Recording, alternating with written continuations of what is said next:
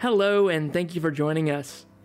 This is the fourth of four Climate Bite episodes we recorded as part of this year's Art Plus Climate Equals Change twenty nineteen Festival by Climarte. This makes it the last Climate Bites, which is quite bittersweet. We've learned so much from these four episodes, from the excellent guests both inside the University of Melbourne faculty and outside, the excellent moderator who wrangled it all together, Doctor Renee Beale, from the Royal Society of Victoria. We learned about water, about food, about fashion, and lastly today, how we interact with nature through the lens of the law. I'd like to take a moment to thank Climarte for making it possible to record these sessions and release them as podcasts for you. Meaning if you weren't there, you didn't miss out. And even if you were there, you can re-listen and pick up on more that you missed anytime you want. And so without further ado, here's episode four of four of our Climate Bites miniseries. Enjoy.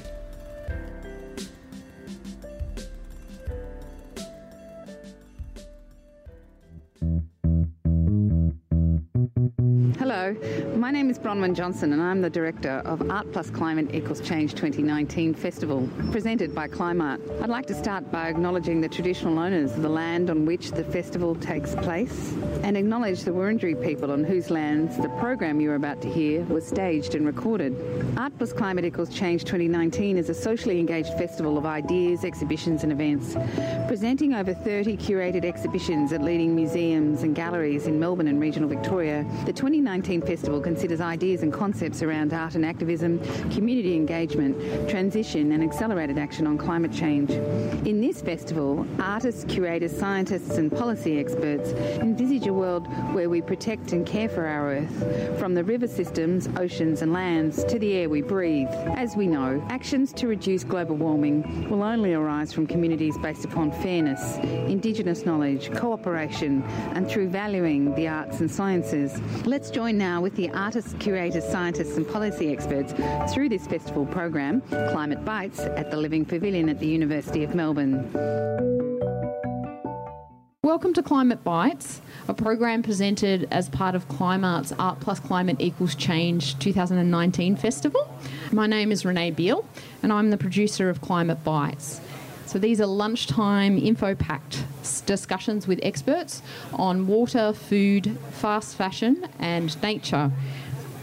So hopefully you'll take away some practical knowledge and some tips to bite back against our climate emergency. This is actually the last of our Climate Bites discussion series and we're going to talk about nature today. So Climate Bites has been held on the lands of the Wurundjeri people, and I wish to acknowledge them as the traditional owners. The Wurundjeri are this region's first scientists, patiently observing and sometimes gently shaping the ecosystem they so effectively cared for for thousands of years.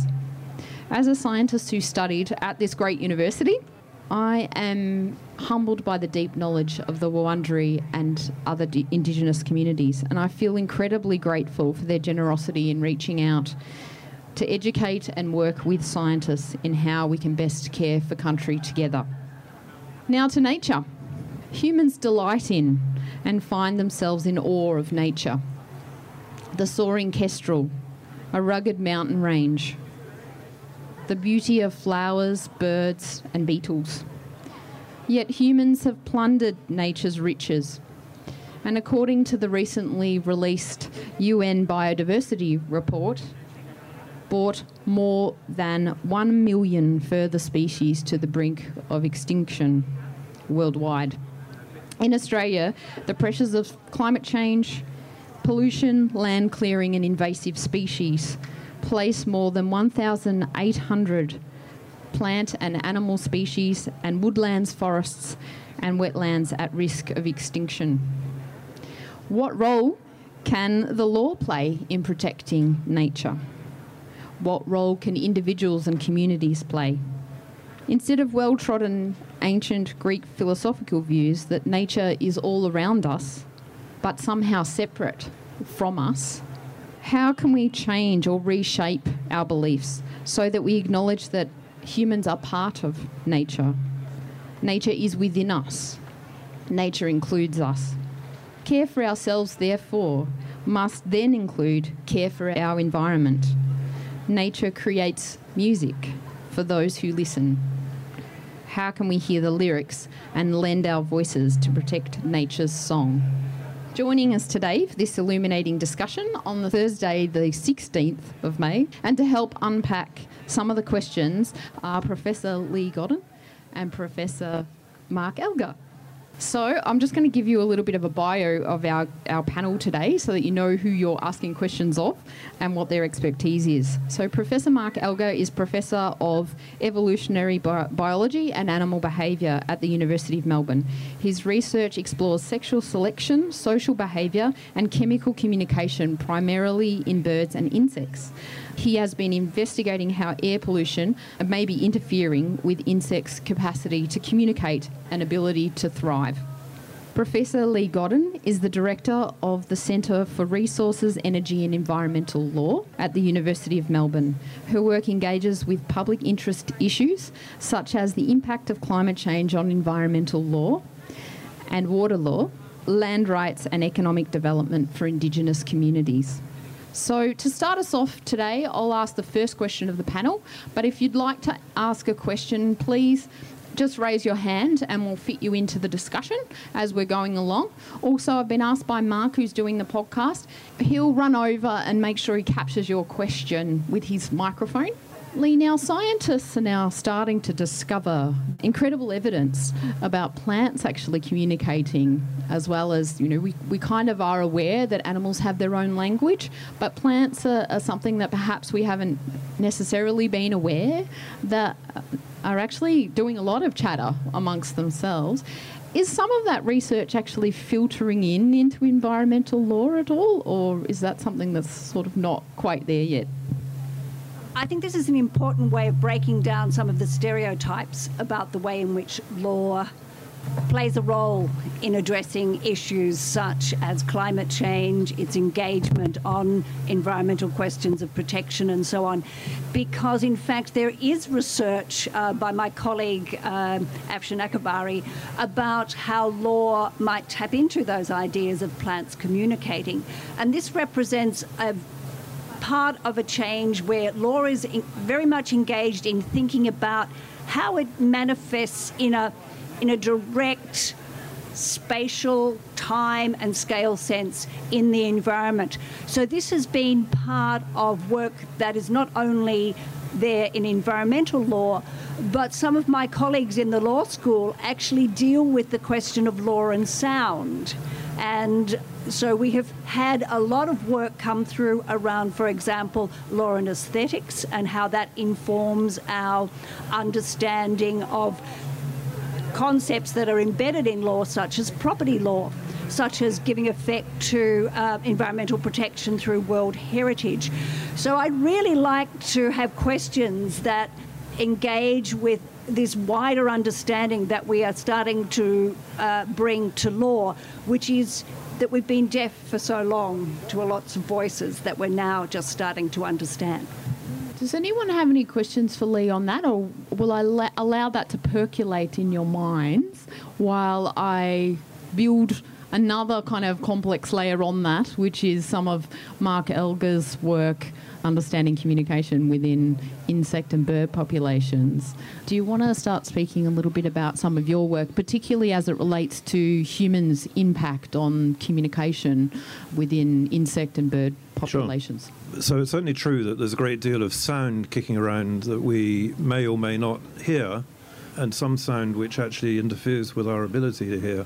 For example, uh, vehicles going past on, on the roadsides, and that has implications for a range of, of particularly animals that communicate by um, uh, by sounds, uh, particularly um, birds that find that they're unable to hear each other in environments which are particularly noisy.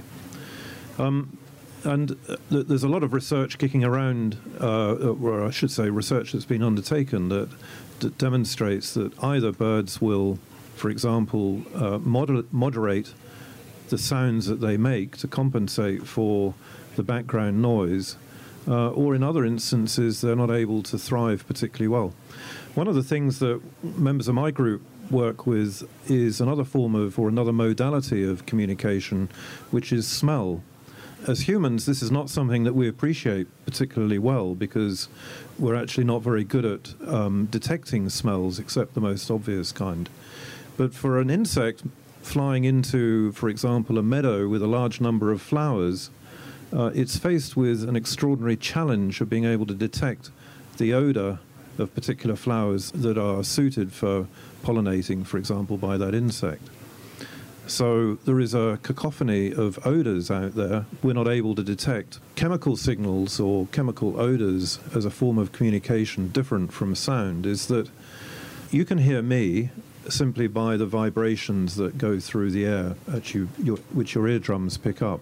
But if we communicated by smell, for example, uh, if, uh, if I was wearing a perfume, then the only way that you would be able to detect that odor is if those perfume molecules actually interacted with the receptors that you find in your nose.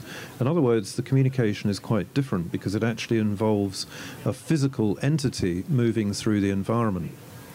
And one of the problems, uh, an emerging interest amongst very few scientists at the moment, is how our polluting the air is having an effect on the ability of insects to communicate.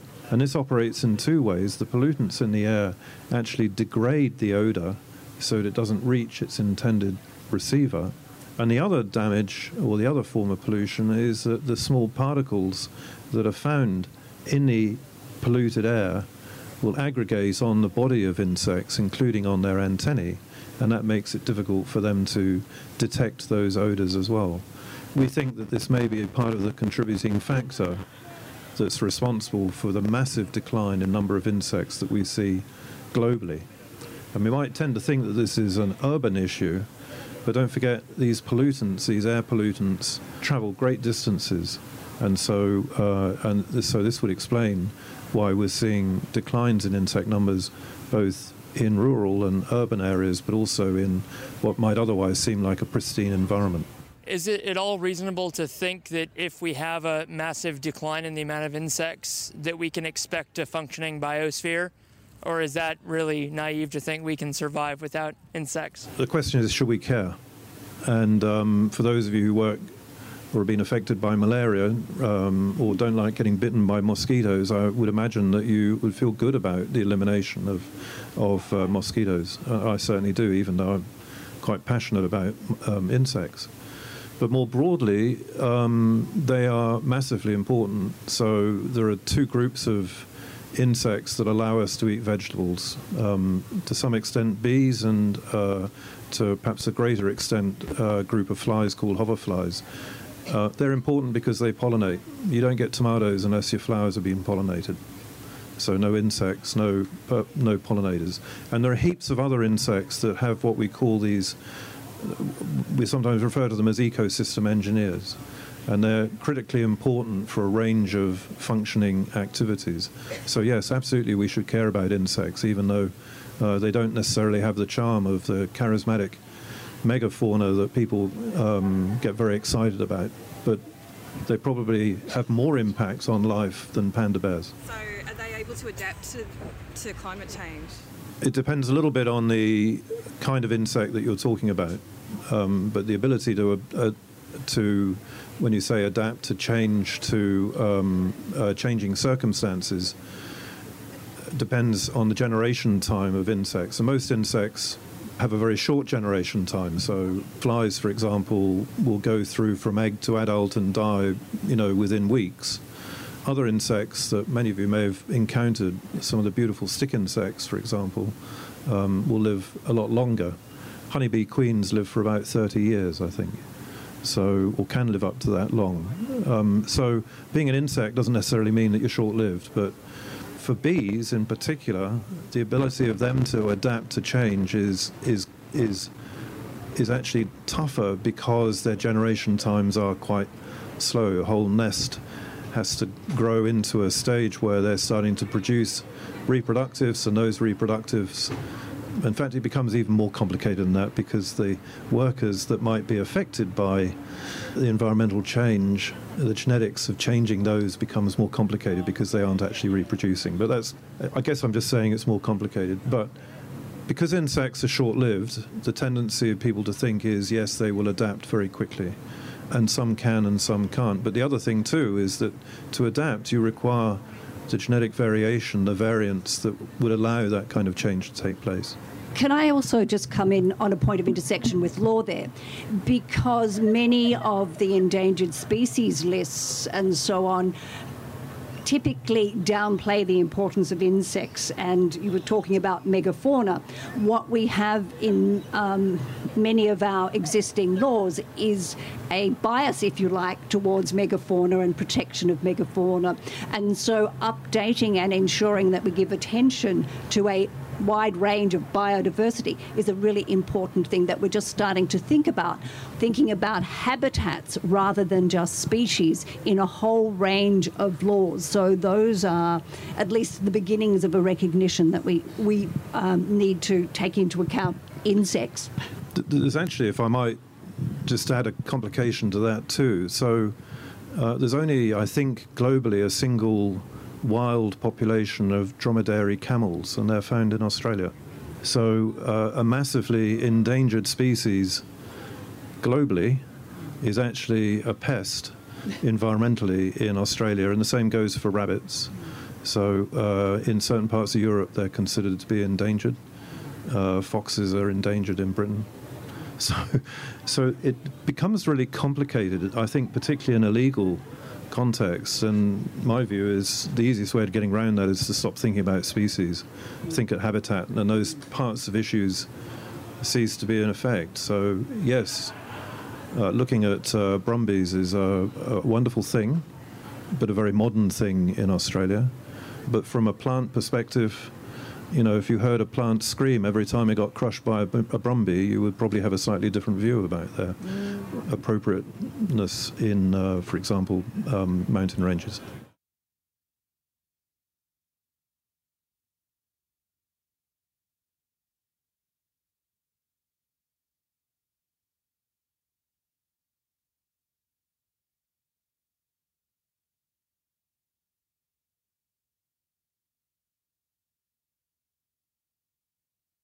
Yes, thanks for the question. Um, certainly the idea of whether free trade agreements will impact on uh, biodiversity protection has been a, an issue raised uh, quite, quite frequently. There are protections in relation to certain free trade agreements, and you have to look at the detail of the actual agreements. Uh, there were encouraging moves around some of the Asia-Pacific uh, free trade agreements to actually include environmental sustainability uh, as core conditions in there. But we certainly need to be alive to the idea that international law and trade agreements need to be cognizant of impacts around biodiversity protection, climate change impacts, and so on.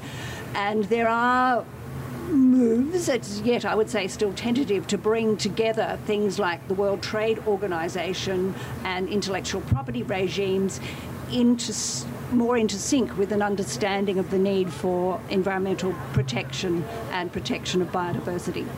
I wanted to bring up something that I know you've got you've got interesting views on, and and, and I'd like us to discuss that actually around recent moves in some of the, well, Vic actually in uh, New Zealand, but also in some of the Northern Hemisphere, to begin to award personhood status, like personhood legal status, to things like rivers and natural environments. And there have been some calls for that to start occurring in Australia. Can you explain what that actually means in terms of law, and, and why or why not that might be a good idea, or what an alternative might be that might be better than that? Okay, thank you. And yes, there's been a, an absolute explosion in this idea of legal rights for nature. And one of the things I'd like to introduce is that mo much of those thinking, or much of the thinking around legal personhood actually is a translation from Indigenous concepts. because the idea of a living entity and the, the, what is known in law as personhood actually is embedded in many Indigenous philosophies. And the example that gave rise to it in New Zealand, in fact, arose out of a process of settlement and compensation for Māori people as part of the Waitangi settlement process. So what has been picked up and popularised does not, in my view, give particular provenance to the contribution of Indigenous peoples in this um, idea of personhood.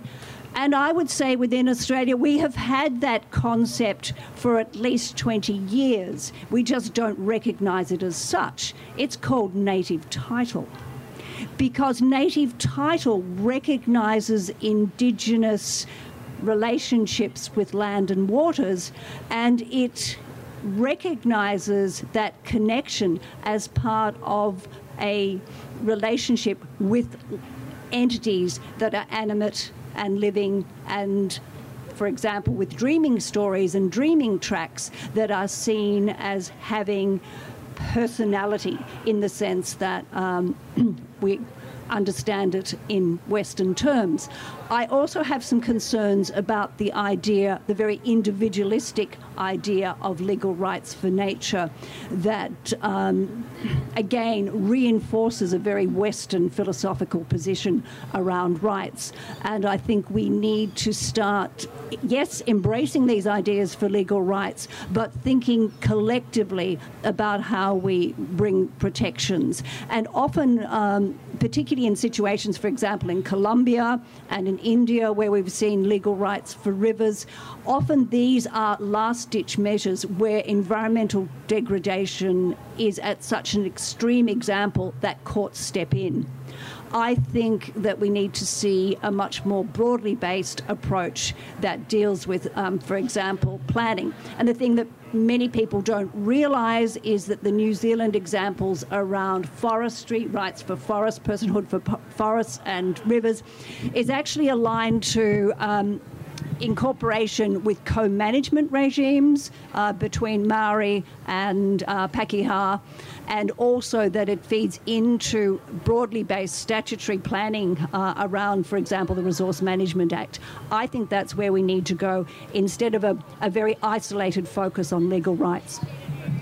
Hi, I'm from New Zealand, and um, I think that's absolutely right. And I think that the ability of there being a recognition of the Whanganui River as a, an entity is enabled by a growing understanding by the wider population of the Māori way of thinking about and caring for the land and being one with. And I think that change needs to happen throughout the wider culture for such a thing to be able to function.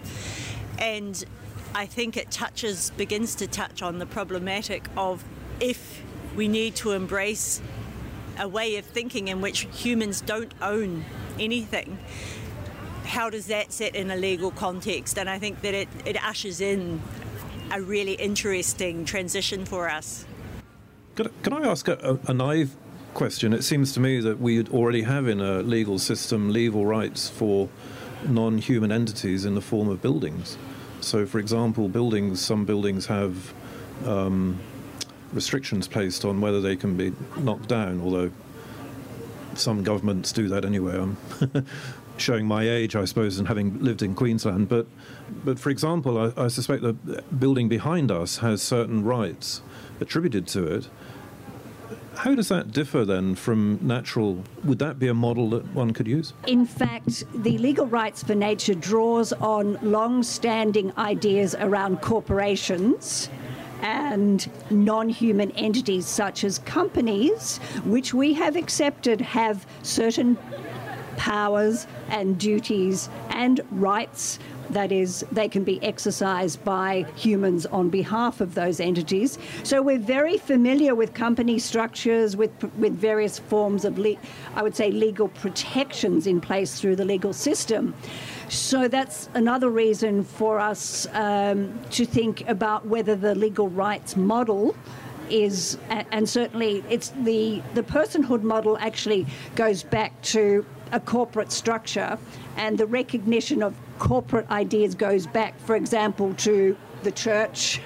So we've long recognised um, human constructions, uh, both physical and institutional, as having rights. So it's very belated that we come to that understanding in respect of nature. What laws are in place when, for instance, this offset plan is, is used to justify going ahead with a, a dangerous project, and then there's no money to actually, you know, fulfill that? Where is the legal recourse for us to be sure that there's going to be enough money if they do decide that they can't afford the programs that they've promised or whatever? Thank you. Yeah, no. Look, at, being an environmental lawyer is often a depressing occupation because while we've seen some significant advances, we also, according to the swing and thrust of policy platforms, also see quite a reversal of protections in particular ways. We also in Australia have, which is where I think you're going with the Tarkine, have a very complex federal governance system, so that sometimes you, particularly with um, threatened species listing, see a um, distinction between federal protections and state-based protections. So there is a a known problem um, here with, for example, the Flora and Fauna Guarantee Act being out of sync with the Environment Protection and Biodiversity Conservation Act. And also there are surprisingly limited powers uh, to protect uh, species against um, project development and so on. And m- I'm looking at the, the beautiful work on restoration here, and we're only now starting to see um, widespread use of what are called offsets, uh, restoration offsets in relation to project development. Now, that is very much a compromise uh, where we still let the development go ahead, uh, but we then say, okay, you put conditions on that you must restore so much, maybe not even on the site, often it will be um, off-site.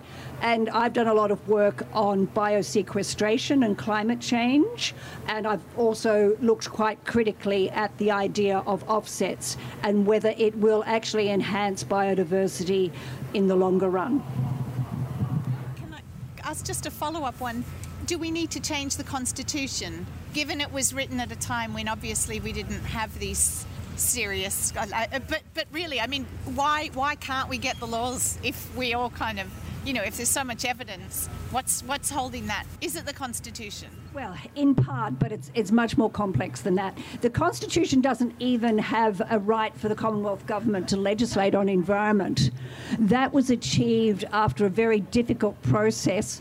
Sorry, Mark, I'm giving some space. Um, the Tasmanian Dam project was pivotal in that the High Court found that the Commonwealth could use what are called indirect heads of power to legislate for the environment. So really in Australia, the strong impetus for environmental law came after the, the Tasmanian Dams case, where the Commonwealth started to enact a whole raft of environmental protections, and that was then picked up, and um, state governments and so on d- did a lot more work in that area.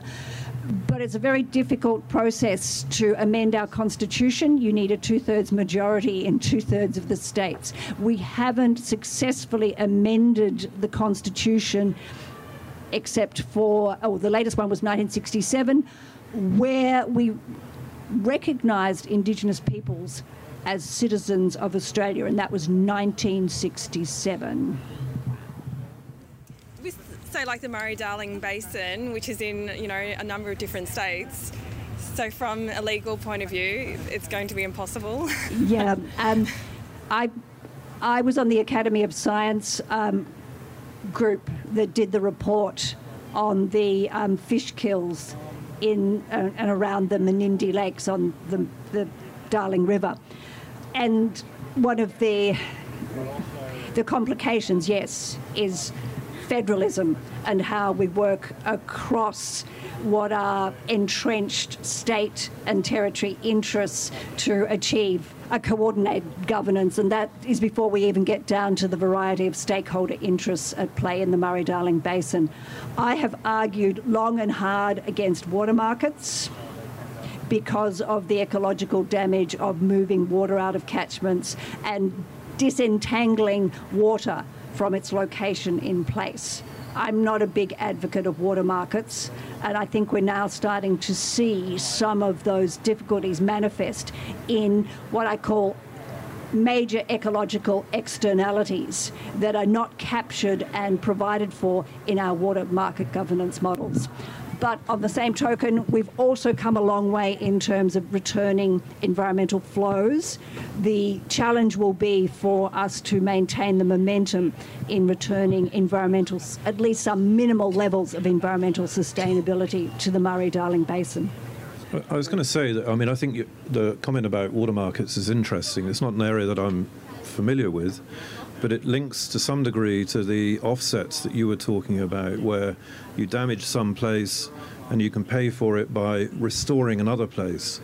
And the reality is that the ability to restore natural environments is actually very difficult and much more expensive probably than people necessarily recognise. And it, I think it stems in part from our belief that somehow we're generally very good at managing things. After all, we're humans, that's what we do. And uh, there, there's this quite, I think at times, um, unjustified optimism that you can just do an offset and it'll be fine. Just grow a few trees and uh, and, and there you are, you've got a, a brand new community. But, but actually it doesn't work that way. You know, you need to bring in a whole lot of insects, need to bring in a whole range of things. Um, a, a very interesting study I published quite recently was looking at the fauna on rooftops in urban gardens, and people had tried very hard to create these kind of um, uh, plant communities on, on uh, high-rise rooftops and elsewhere. And what they found is that very quickly these endemic plants that they had in, in, their, in their gardens were very rapidly taken over by a range of much more weedy plants that, uh, that ended up doing well. What that means, of course, is that you can't be a gardener like me, like, you know, sort of put all the natives out and hope everything will work. Well, it doesn't actually. It requires a lot more uh, nurturing.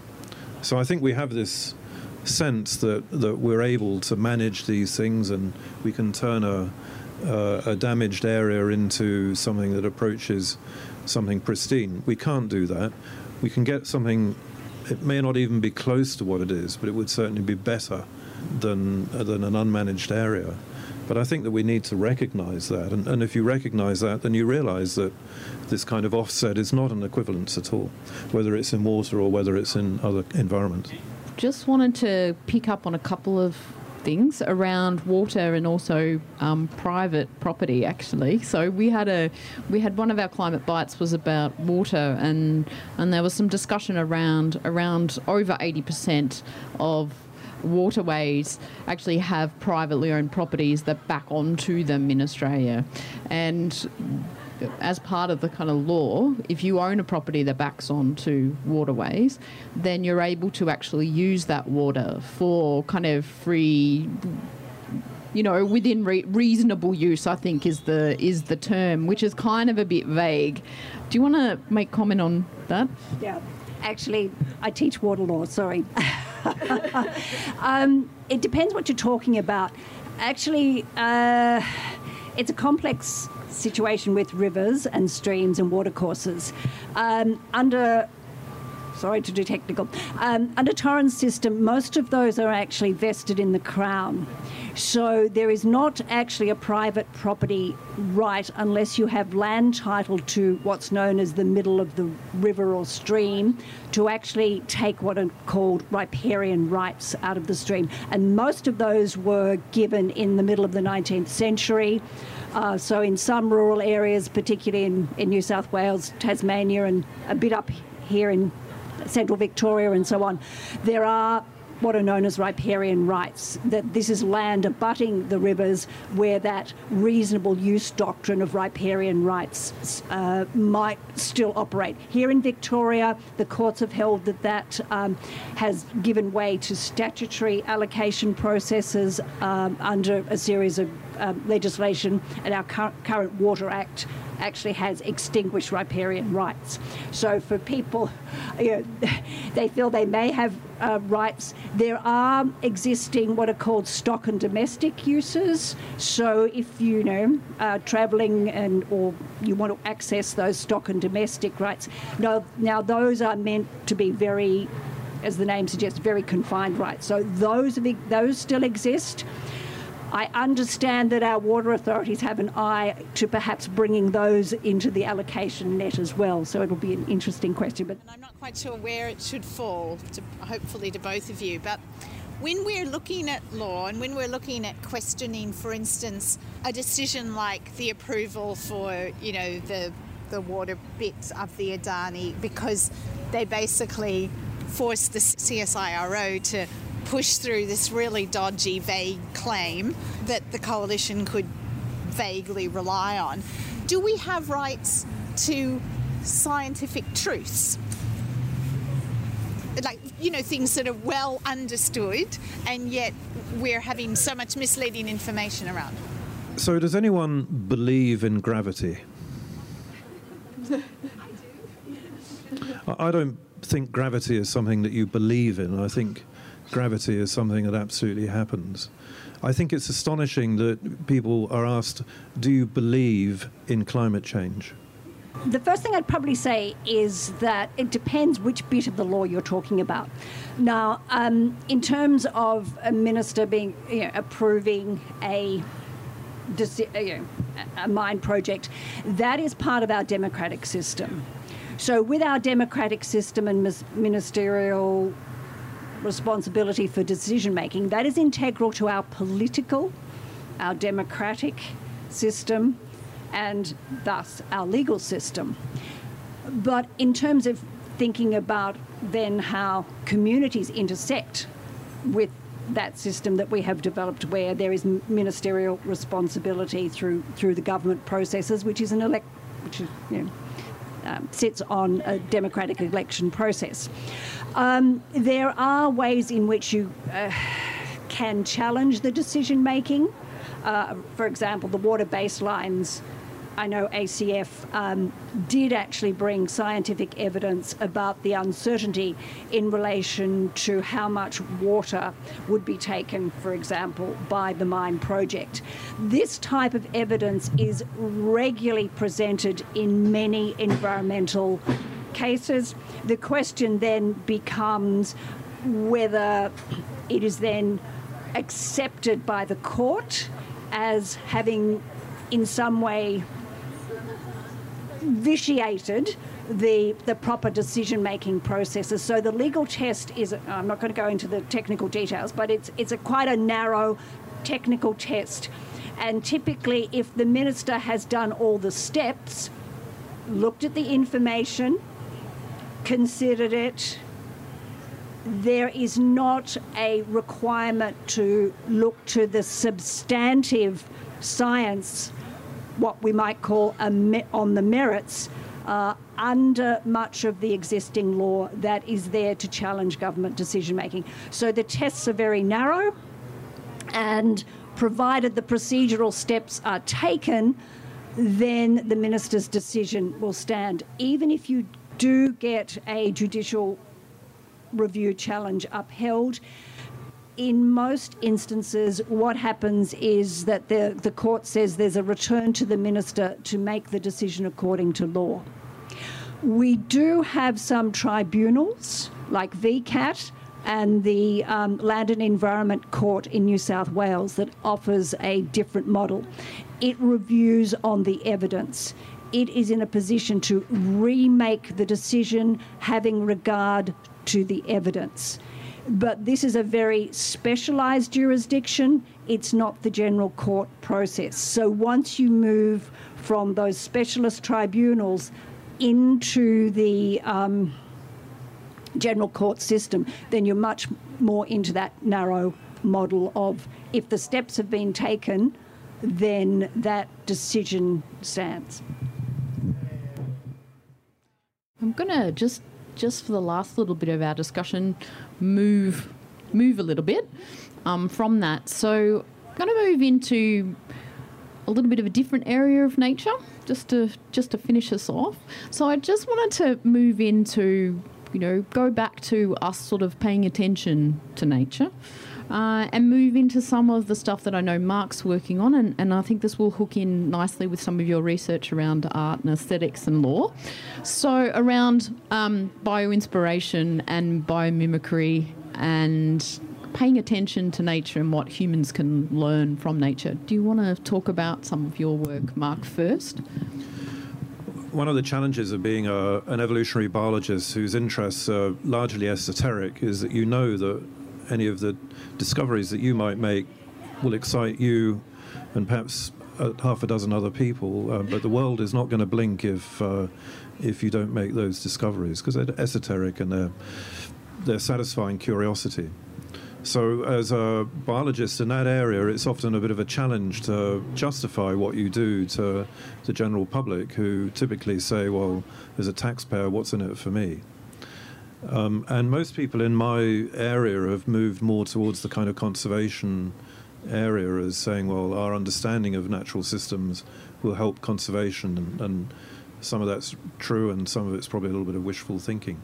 One of the areas that we've started working in in my group is Uh, really does have genuine um, uh, impacts on, on human activities, and I suppose in some ways adds value to our natural systems, and in particular to understanding nat natural systems. So um, uh, colleagues and I have set up a, an initiative funded by the university uh, which is trying to bring together people from engineering, from architecture, uh, from biology and elsewhere to think about natural solutions to essentially human problems. So to give an illustration of that, um, uh, uh, uh, some of you may have been on uh, the uh, very high-speed Japanese um, uh, uh, trains, and uh, a problem for some of the train, uh, new trains that were being built was they were go going so fast that when they entered a tunnel, uh, the air pressure was such that it created these sonic booms,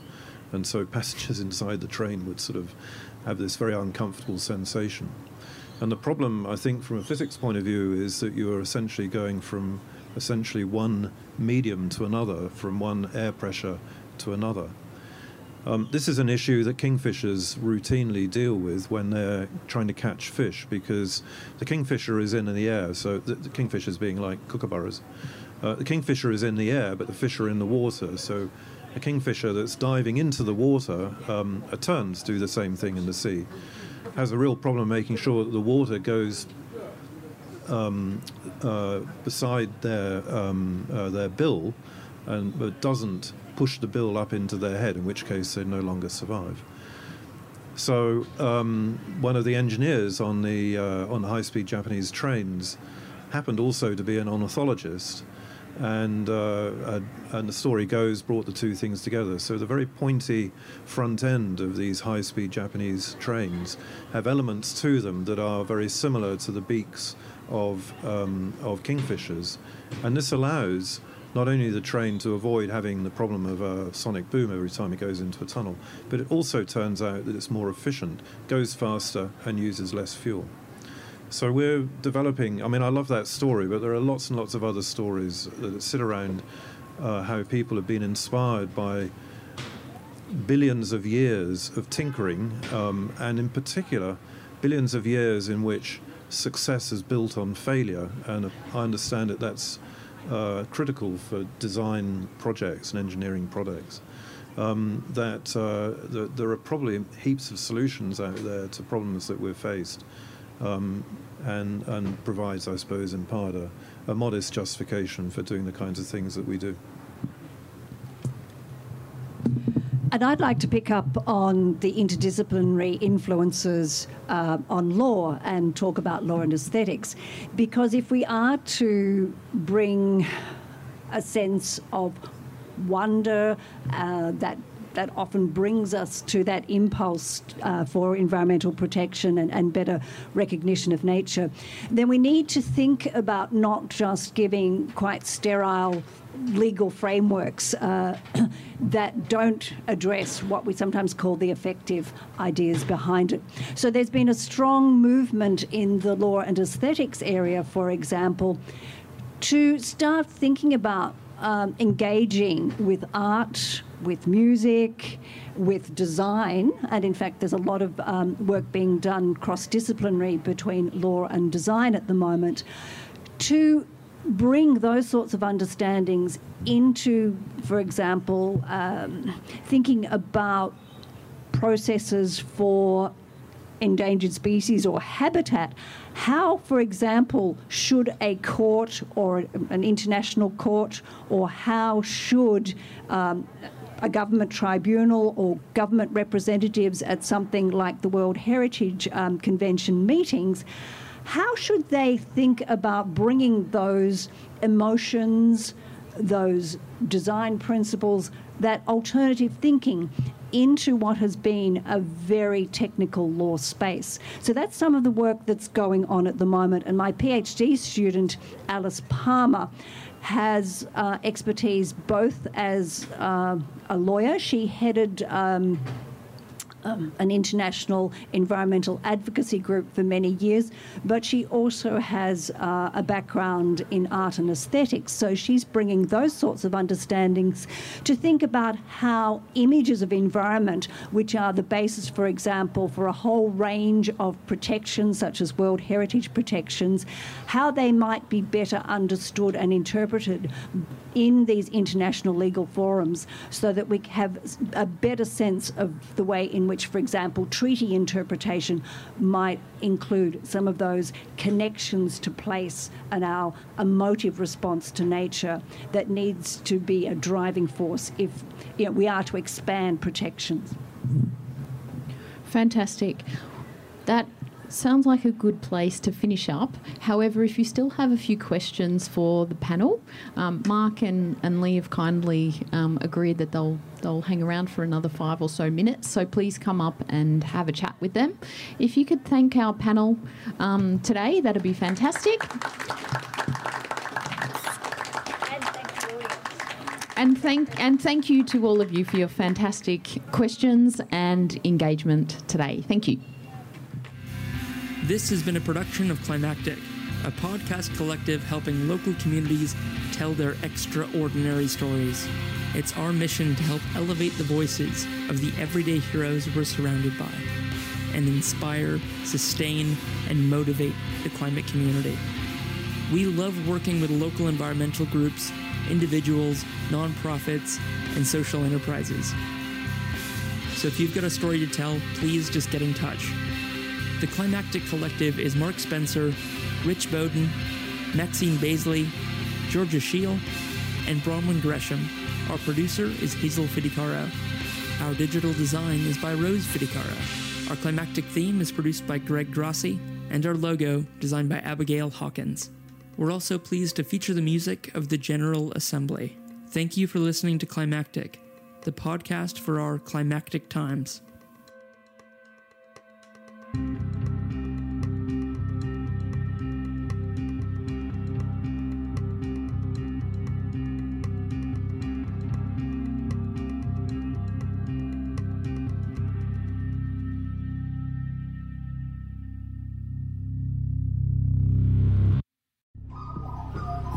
The Climactic Collective.